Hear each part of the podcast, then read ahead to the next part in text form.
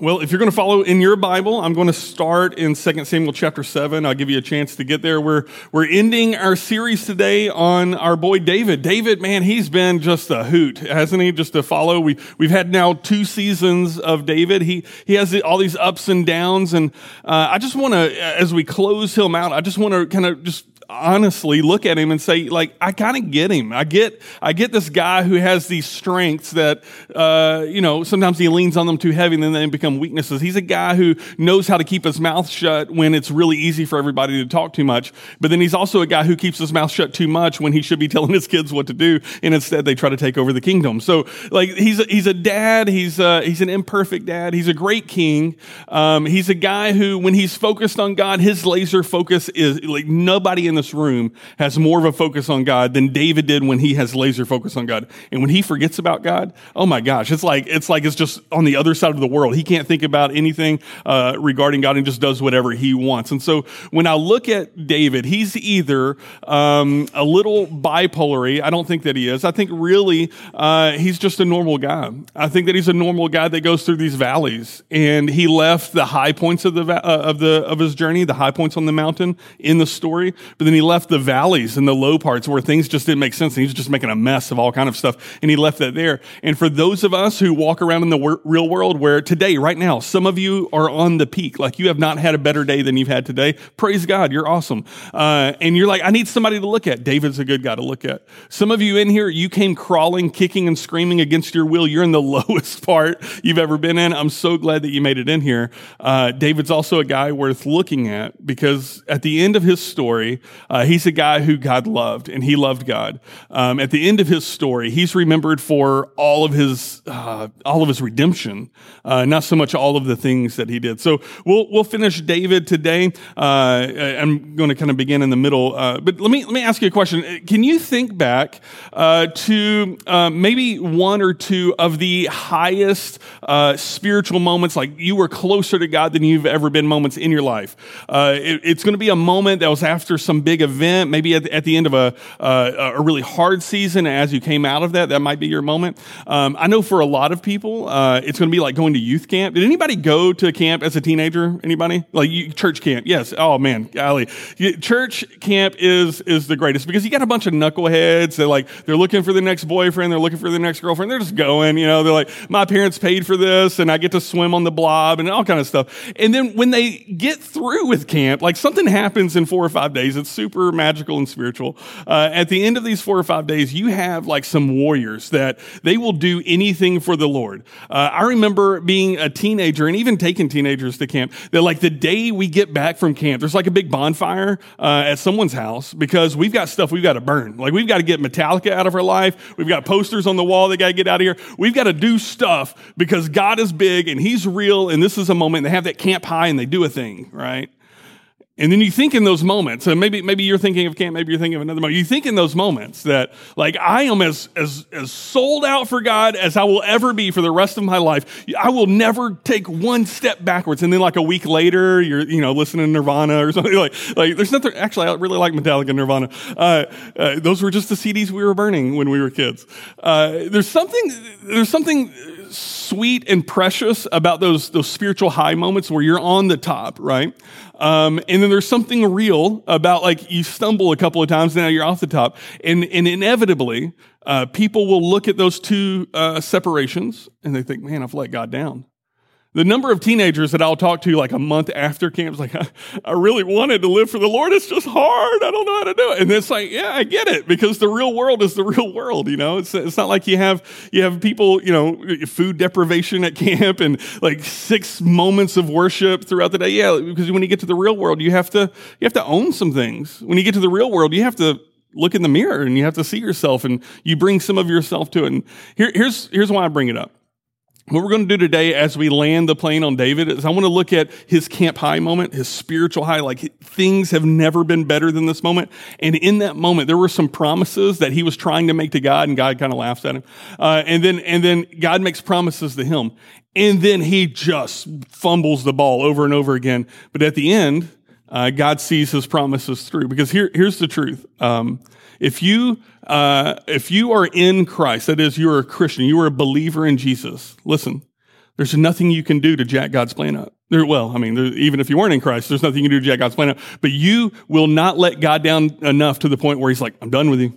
Uh, you're a mess. You are a hot mess. I can't believe that. That, that if David uh, can see that God's promises are fulfilled at the end, uh, then maybe you could stop beating yourself up for a couple of days, and maybe you could just like tell God honestly, like I messed up and I'm sorry, instead of you looking in the mirror and said you let God down and you're not worth anything. Uh, th- those are two very different responses. So let's look at David. Um, I want to rewind with David's life uh, because he doesn't die in 2 Samuel chapter 7, uh, not to spoil that. But there's a key moment that we skipped over uh, as we were going through the life of David uh, that, that it's like this moment where, where things have never been better for him as far as his relationship is with God. This is before Bathsheba. This is before Absalom tries to take the kingdom. If you're here the last few weeks, those names make sense. Uh, this is after Goliath. This is after, uh, you know, uh, him, him running in the wilderness. This is after the Civil War. Immediately after the Civil War, when he comes into power, when David takes the throne, uh, remember he brings the Ark of God back into town, right? And some dude dies for touching it. Uh, right after that, like the, the whole, the whole community is as on fire for God as they've ever been because David has led them. David has put God back in the spotlight. And in this, in this moment, before Bathsheba, before things go hairy, he's just like, he has this great idea. Anybody heard a great idea for God? And then it turns out like God said no? No, maybe. Okay, we'll see how it works out with David. None of you talk to God. I, I don't. I don't know. That's not true. That was so salty. I didn't mean that. Uh, chapter seven, uh, verse one. It says, "Now when the king lived in his house, where's he living?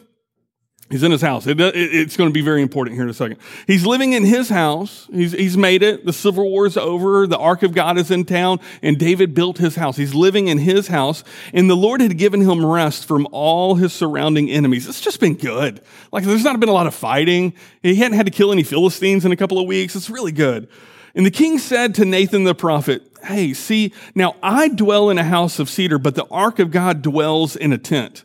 Verse 3 And Nathan said to the king, Go do all that is in your heart, for the Lord is with you. David is sitting in his house, and he's thinking, Man, here I am in this house, and God's box is just like in a tent out there man, maybe somebody should build a house for that. And so he calls uh, Nathan and he says, Nathan, the prophet, he's like, Nathan, I've got this great idea. I want to build God a house. Nathan goes, that sounds awesome. You go do whatever's on your heart. That sounds like a great idea. Nobody, Nathan included, decided to ask God if he wanted a house, right? It's just like, it just popped in David's head. God should have a house right now. I have a great house. Maybe God wants a house.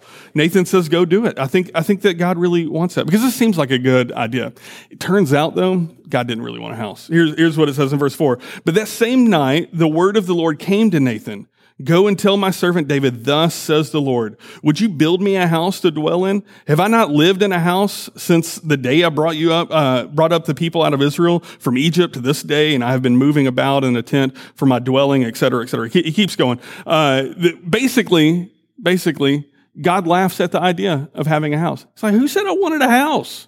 Have I, did I have a house when I brought the people out of Egypt? No. Did I tell any of the judges that I wanted a house? No. Did I tell any of the prophets? Did I tell Saul that I wanted a house? No. He's just like, why do you think I want a house? It's so cute. You're going to do something good for me. That, that's, that's what it is. And so he kind of laughs at the idea that, you know, God didn't really want the house. And when I say a house, I'm talking about the temple. I'm talking about the temple that will eventually be built for God. But if you skip down to verse 11 at the, at the end of like his laughing, I almost hear God chuckling at Nathan as he as he says this. But he says in response, he says uh, in verse 11, uh, "I will give you rest from all your enemies. Moreover, the Lord declares to you, uh, to you that the Lord will make you a house."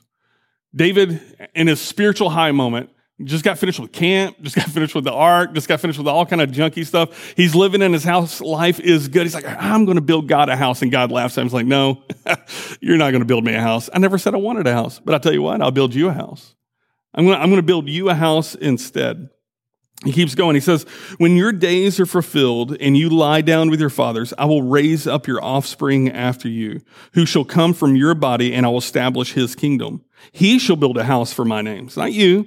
Your kid's going to build me a house for my name, and I will establish the throne of his kingdom forever. What I'm going to do for your son is I'm going to make his throne last for absolutely ever. I will be to him a father, and he shall be to me a son. When he commits iniquity, I will discipline him with the rod of men. And all the parents are like, praise God.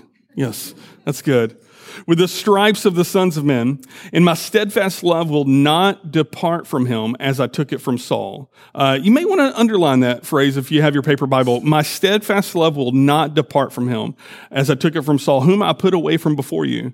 And your house and your kingdom shall be made sure forever before me. Your throne shall be established forever. In accordance with all these words and in accordance with all this vision, Nathan spoke to David. David just wakes up one day. He's in his house. This is a great house. I love this house. Man, God gave me a house. I need to do something good for God. God, I'm going to build you a house. I never wanted a house, God says. I never, I never wanted a house, but I'm going to build you a house. And I'm going to, I'm going to make your family great, David.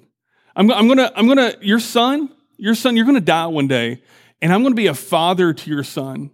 And when he, when he walks away from me, I'm gonna, I'm gonna chastise him. I'm gonna bring him back. I'm gonna discipline him like a dad does. And I'm never going to depart from him for the rest of his days. I'm never going to leave him. And David, here's what I'm gonna do. Not only am I gonna build you a house, not only am I gonna make sure that your family's taken care of, I'm gonna make sure you, this kingdom that your son is going to rule over will last forever. Now this is, this has gotta be mind blowing. Um, sometimes in our lives, we have really great ideas for God uh, and then we run with them. And we waste a lot of energy running for things for God when we didn't go to God and be like, hey, do you want this thing? Do you, do you want me to move my family to this side of town because the job is, you know, 20% higher money? Do you, do you want me to have this conversation with this person? Because really, you know, this, I feel like I should do this for you. Um, here, here's, here's the thing about the Christian faith is that we believe that God is alive, that he's not just like, you know, a figment of our imagination as you might, uh, uh, believe. And, and because of that, he actually has like desires. He has things that like sometimes, sometimes he may say no to good ideas. This is also in the New Testament. Paul, he's like in, in, the New Testament, Paul is going around, he's, he's, he's planting churches all over the world, right? He, he's traveling and he decides, he has this great idea. Nobody's put a church in Asia yet. I'm going to go to Asia. I'm everybody. Hey, everybody, you, you are my missionary team. We're all going to go to Asia. And you guys are like, yeah, we're going to Asia. Nobody's ever put a church there. That night, Paul has a dream. God says, I don't want you to go to Asia. No, that's for somebody else. I have something else for you. And God told Paul no to a good thing. Now, we, we need to be careful as followers of the one true God that we don't settle for just the good things. That we understand that what God has for us is better than that. If, if, if David ignored God and he built him a house, then he's robbing his son the opportunity because that's better. Solomon building the temple is much better than, than David building the temple. But let's keep going because David like responds to God. After, after God tells him no, in verse 18, it says, Then King David went in and sat before the Lord and said, Who am I, O Lord God? Who, who am I that is a, a, a visceral response to being face to face with God. Like, who, who am I that you would make these promises to me? Who, who am I that you would say such kind? Who am I that you would save me? Who, who am I that you would rescue me from my troubles? Who am I that you would bless me at all? I don't, I don't deserve any of this. Who am I, O Lord God, and what is my house that you have brought me thus far? And yet, this was a small thing in your eyes. It's huge to me, but this is so small to you, O Lord God. He says, You have spoken also to your, to, of your servant's house for a great while to come. And this is instruction for mankind. The, the Hebrew word for instruction right there is Torah. And the idea is uh, of a Torah, of an instruction like that. It's something that like people should meditate on. It's, it's not just like, hey, I want you to wash the clothes and then fold them. No, you don't meditate on that. Uh, husbands do. We, we think about that you know, all day. You say, and three hours later, I haven't put the clothes in the dryer yet. I've been, I've been Torah. I've been meditating on that instruction. Uh, what David says here is, I realize what you're telling me, that my son is going to be a blessing to all mankind. This is a Torah. This is an instruction that like people should know about. People should meditate on it. And what more can David say to you? For you know your servant, O Lord God. Because of your promise and according to your own heart, you have brought about all this greatness to make your servant know it. Therefore, you are great, O Lord God. For there is none like you, and there is no God besides you, according to all that we have heard with our ears. There's no God like you, God. This is, this is a super sweet, powerful moment for David. This is Torah. This is instruction for all mankind. I'm never going to let this depart from me. You, you, God, are worth following. I can't believe how good you are. That's chapter 7. Um, just about four chapters later, though, David's twiddling his thumbs on his, on his roof, and he sees Bathsheba and then, you know, some things happen and he murders a fool. Like he, he, he drops off on the deep end of this. And so for David, it, it could be uh, easy, I would think, for him to look. God made this promise, but I really let him down by murdering a man and stealing his wife. Uh, I, I, I feel like I feel like I've I've let God down. If you fast forward to uh, 2 Samuel chapter 12, this is right after the Bathsheba moment, uh, verse 24. Um, the dust is settling on Bathsheba uh, and Uriah. Um, uh, they've, they've uh, Bathsheba's lost uh, a son. And then verse 24, it says, Then David comforted his wife, Bathsheba, and went into her and lay with her, and she bore a son, and he called his name Solomon. And the Lord loved him and sent a message by Nathan the prophet. So he called him Jedediah because of the Lord. I didn't realize this until I was studying for this, that Solomon had a nickname that God gave him, and his nickname was Jedediah. So when you get to heaven and you're like, oh, King Sol, I'm sorry, Jed, my boy, how are you? How are things? You know his nickname, right? After after Bathsheba, after the dust settles on all the you know the the judgment, after he deals with that, um, there's this like hint, this remembrance of God's promise that he made back then. Solomon comes up. Uh, Nathan, uh, the prophet, comes and tells David, hey, this is Solomon. He's got a nickname. God gave him a nickname. It's Jedediah. Oh, well, I thought we were going to call him Solomon, but we'll call him both, I guess. Uh, this is the this is the kid of promise. This is the kid who's going to the throne is going to last forever. This is this is the one who's going to see it. And again, David has to have a moment of, are you kidding? Like I've I really I've let God down, haven't I? we we go through these spiritual ups and downs in in our life. I, am sure it's true of every. I think it's a universal truth. Um, and in in the downs, we may remember moments where God did a thing, uh, but we think that we've disqualified ourselves. We think that, that we've somehow like disrupted God's plan to the moment that he can't like see it all the way through. I've killed David. I, I'm not confessing myself murdering. David murdered a man after God has promised this thing. Surely, like, it has to cross his mind, like, did I just undo that entire promise for my family? For my nation? Did I undo what God did? And then, and then Solomon comes and this, this word from the prophet comes, no, this is Jedediah. This is, I love this kid. I'm going to be a father to this kid. David, one day you're going to die and Solomon's dad will be dead and I, God, will be his father and he'll be like a son to me and I'll, I will discipline him. I'll, I will raise him up. And so after that, though, we have other like high, uh, terrible moments. We have uh, Absalom. We have another civil war. Uh, there's a ton of fighting. There's years of David running. There's Absalom doing terrible, ungodly things in the city square.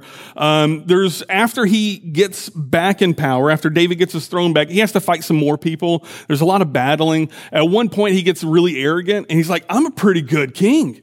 I should count the number of people I'm the king over. Go and count the people. Now, we live in, you know, the modern world. You need to count the people. You just go read the street signs, the city signs. It says the population is such and such. You've counted the people, right?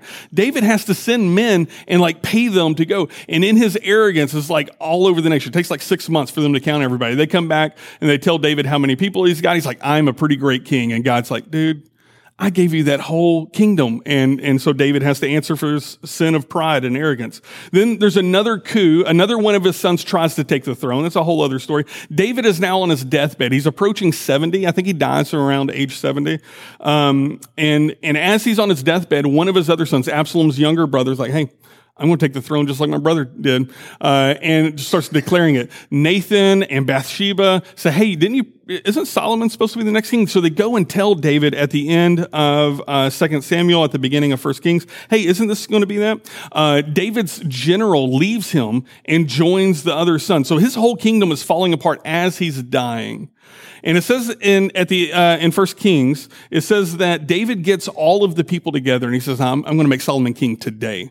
I'm going to tell everybody he's the king and he's the rightful king, and here's what I want for him." And what I want to do today is instead of just going to First Kings and looking at that, I want to look at a speech that he gives. So if you can turn way to the right to First Chronicles, chapter 28. It's like it's like four books later. First Chronicles chapter 28. David is very sick. Uh, he's not going to live much more, maybe a week after this speech. He's going to instate Solomon as king, and now he has all of the lords, he has all of the, like the people, the people of power, the mayor of whatever city, they're all in town, and he's going to tell them, this is, this is what I want for Solomon, this is what God has for him. It says in verse 1, it says, uh, David assembled at Jerusalem all the officials of Israel, the officials of the tribes, the officers of the divisions that serve the king, the commanders of thousands, the commanders of hundreds, the stewards of all the property and livestock of the king and his sons, together with the palace officials, the mighty men and all the seasoned warriors. He got everybody.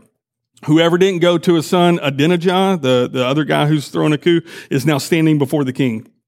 Verse 2 Then King David rose to his feet, and he's, he's feeble at this point. He's been in a bed uh, for, for months at this point. He rose to his feet and said, Hear me, my brothers and my people. I had in my heart to build a house of rest for the ark of the covenant of the Lord and for the footstool of our God. And I made preparations for buildings. Like I plan to build God a house 15, 20 years ago, and I've made plans to build this house. Verse three, but God said to me, you may not build a house for my name, for you a man, you are a man of war and have shed blood. He said, he said, when Nathan came to me and told me I'm not allowed to build a house, he said the reason that I'm not allowed to build the house is because I, I, I go to war a lot. I like to fight. Uh, and I, I've also shed blood. I'm, I'm a murderer. I can't build God's house because I'm a murderer, but I'm going to make some preparations for it. Verse four. Yet the Lord God of Israel chose me from all my father's house to be king over Israel forever. For David, uh, he, he makes, I think it's a very mature and astute uh, observation at this point, and we'd be good to, to do this as well. I am a, a murderer. Uh, I go to war, and God has told me no, yet God chose me to be king. You know, um, we, we would be wise and we would be more confident in our lives if we would just declare what God has chosen for you, like regardless of your qualifications. Um, I remember holding uh, my oldest son for the first time, and I'm looking at him, and like he he smells funny, and uh, he's making weird noises, and I'm supposed to raise this kid, who am I to raise this kid? Like I am, I am a knucklehead. I am still a kid myself. I don't know what I'm doing. He's going to come to me for advice and I'm be like, I don't know, man. I don't know what I'm doing either. And, and there's this moment, I think, I think every parent has to get to this moment where like, God chose me to be his dad. It's not about what qualifications I have. God chose me to be his dad. You go into a business environment, uh, and, and for whatever reason you're having a lead on a project or you're the supervisor or whatever, and you have to tell people who are older than you what needs to happen next. You have to tell people these are the three steps that these are, this is our mission, this is how we're going to accomplish it. And then all the, the heart starts fluttering like, who am I to tell this guy who's 10 years older than me, who's been doing this job 10 years more than me, that these are the things that I'm supposed to do, except if you just pause and look in the mirror and just realize God called me to this moment right here, right now. David, he's looking at his past and he's like, I've made a mess of things. There's Bathsheba. There's uh, some murdering. There's some stuff I've done, but God chose me to be king. He says, For he chose Judah as leader, and in the house of Judah, my father's house, and among my father's sons, he took pleasure in me to make me king over all Israel and of all my sons. For the Lord has given me many sons. You know, David had a little thing with women, so he has tons of sons everywhere. Uh, he's chosen Solomon my son to sit on the throne of the kingdom of the Lord uh, over Israel. Could, could, you imagine being Solomon in that moment? Solomon's probably just under 20 years old at this point. So we'll say 18 years old. And he's standing next to dad. He's all feeble. Dad stands up and he gives this speech and he says, I got a ton of kids, but God chose this one. God chose me to be king and I kinged over you guys. I made some bad choices, some good choices, sure, but God chose me to be king and I kinged. And now God's choosing my son Solomon to be king. That's got to be kind of like a, a, a moment of, wow, dad's like really bringing the thunder for me. That's good.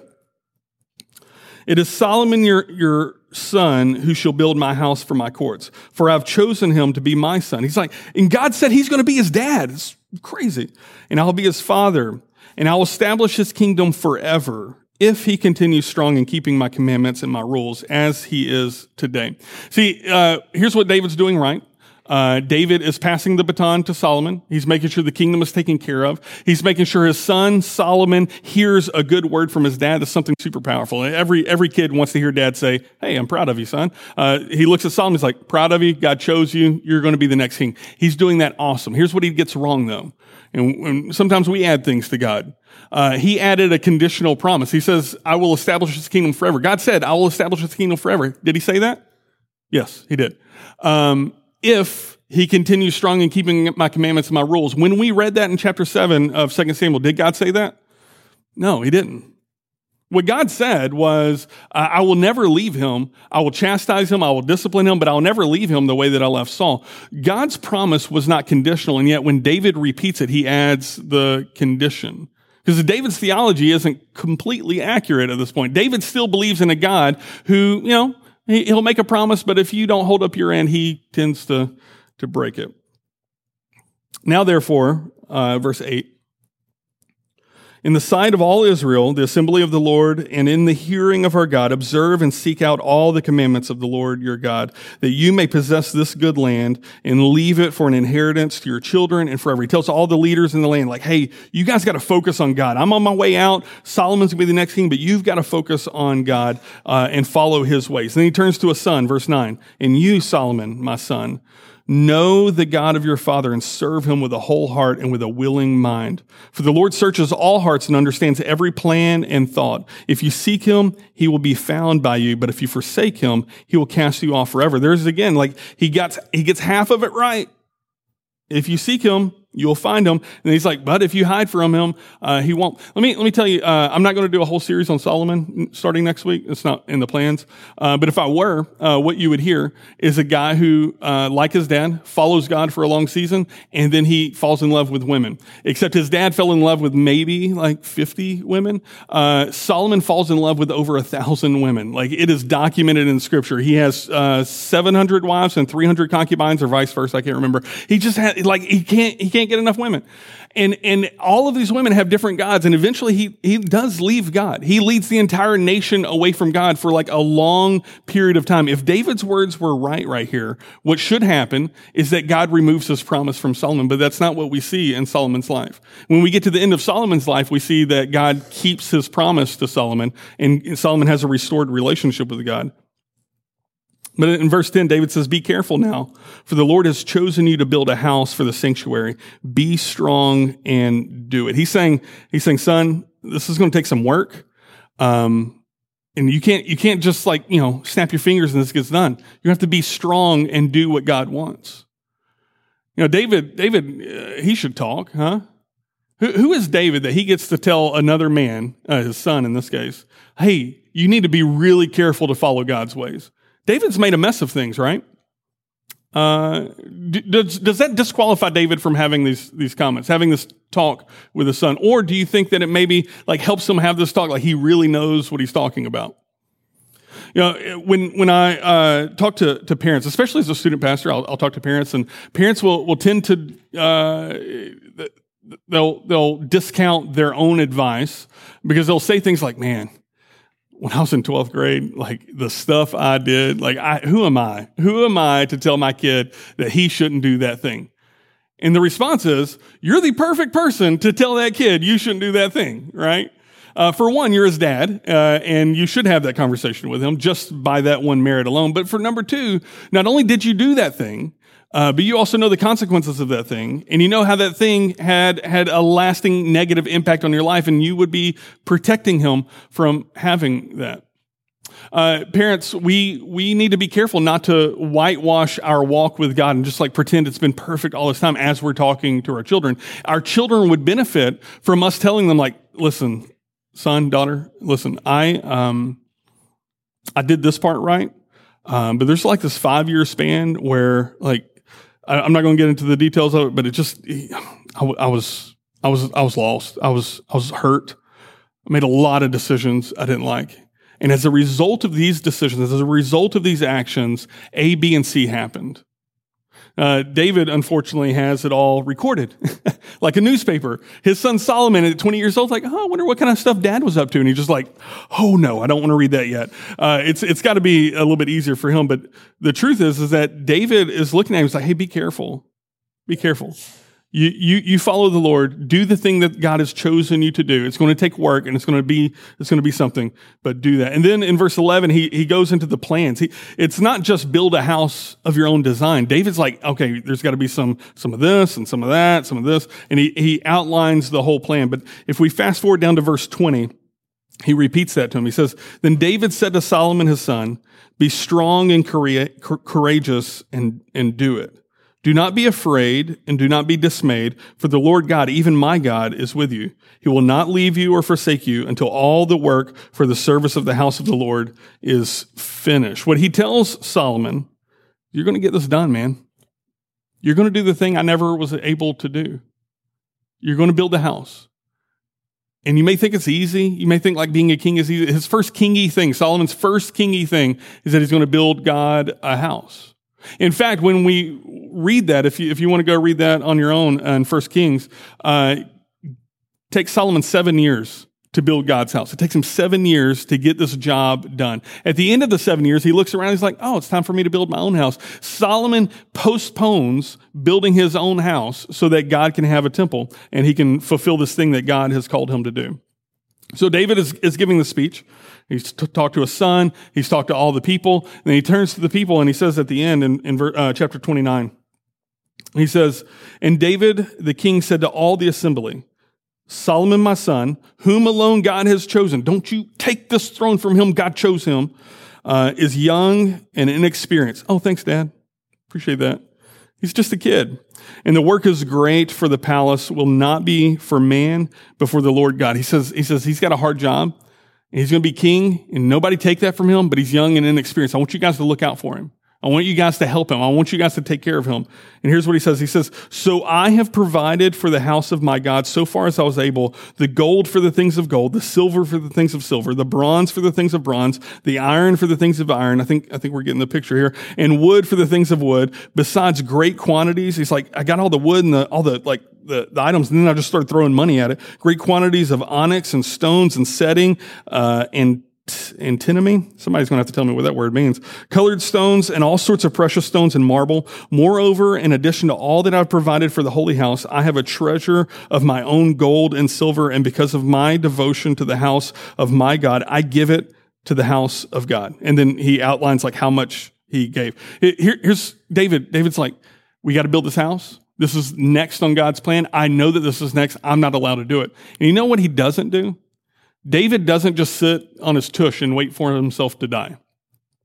David knows what's coming next and he starts saving up money for it. He starts putting towards it all the wood, all the gold he can muster, all the silver, all the, all the iron, all the bronze. He's, he's collecting it for this moment forward. He, he's telling the people, I'm taking out of my own personal bank reserves um, this inheritance that should go to all my children. I'm just taking it all out and I'm putting it towards the temple. Would you guys be willing to put your money where your mouth is? Would you guys be willing to step up and do something?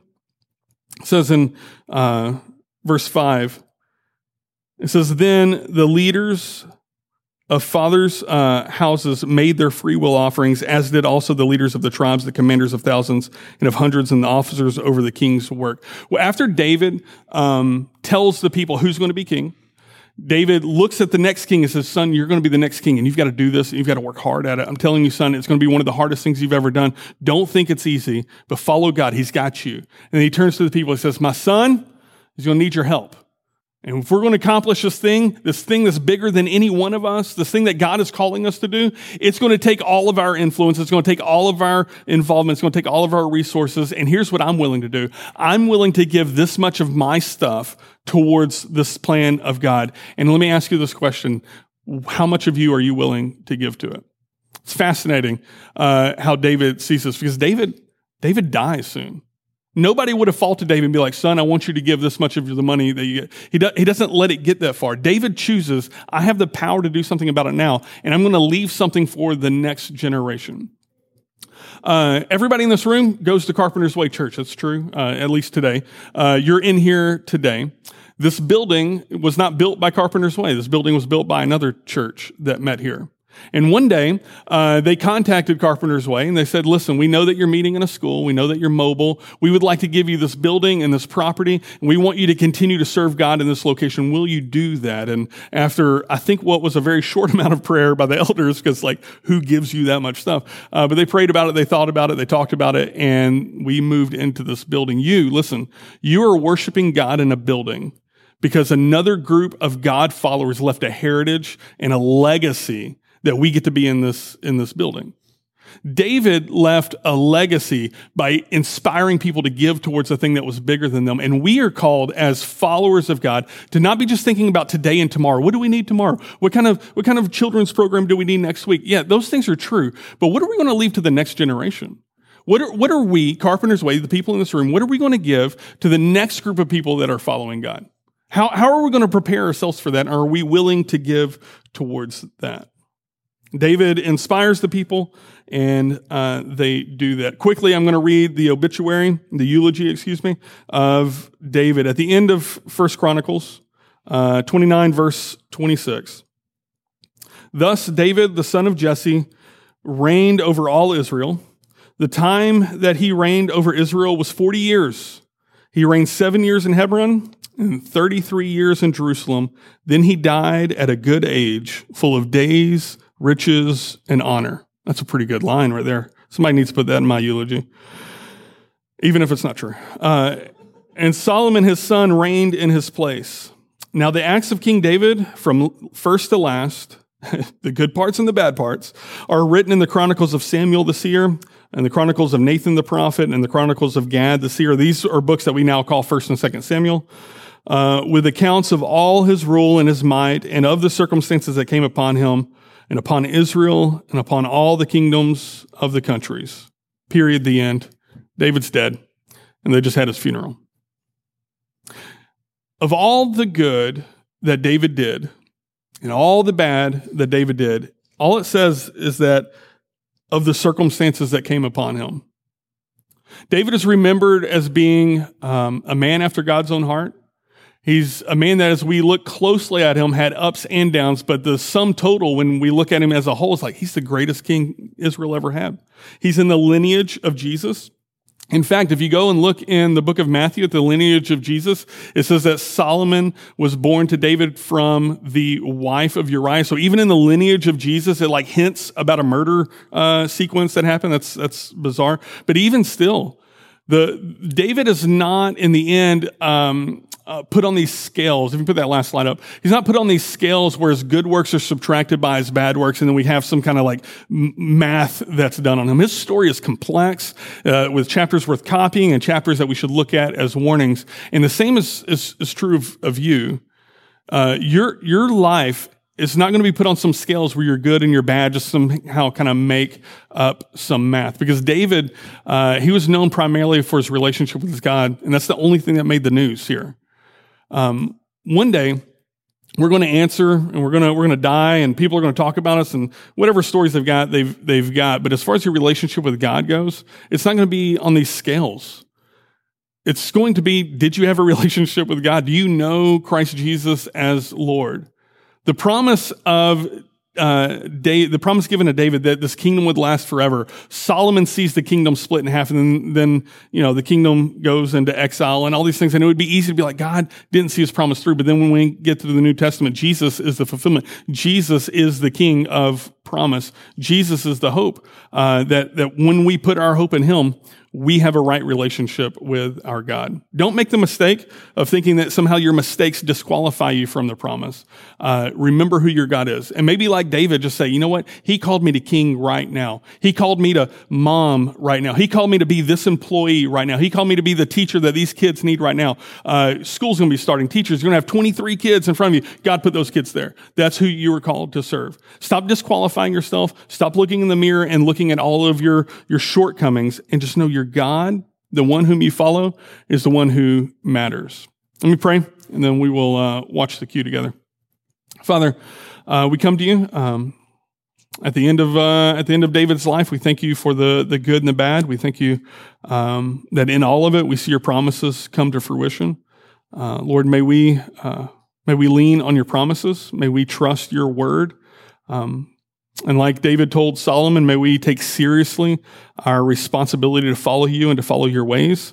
Um, but like like your children, um, Lord, uh, discipline us when when we fall away. Uh, bring us back to you, and uh, may at the end of our life, uh, may the legacy we leave uh, matter. Um, may we may we uh, leave a legacy that others can worship your name again and again. We love you in Jesus' name. Amen.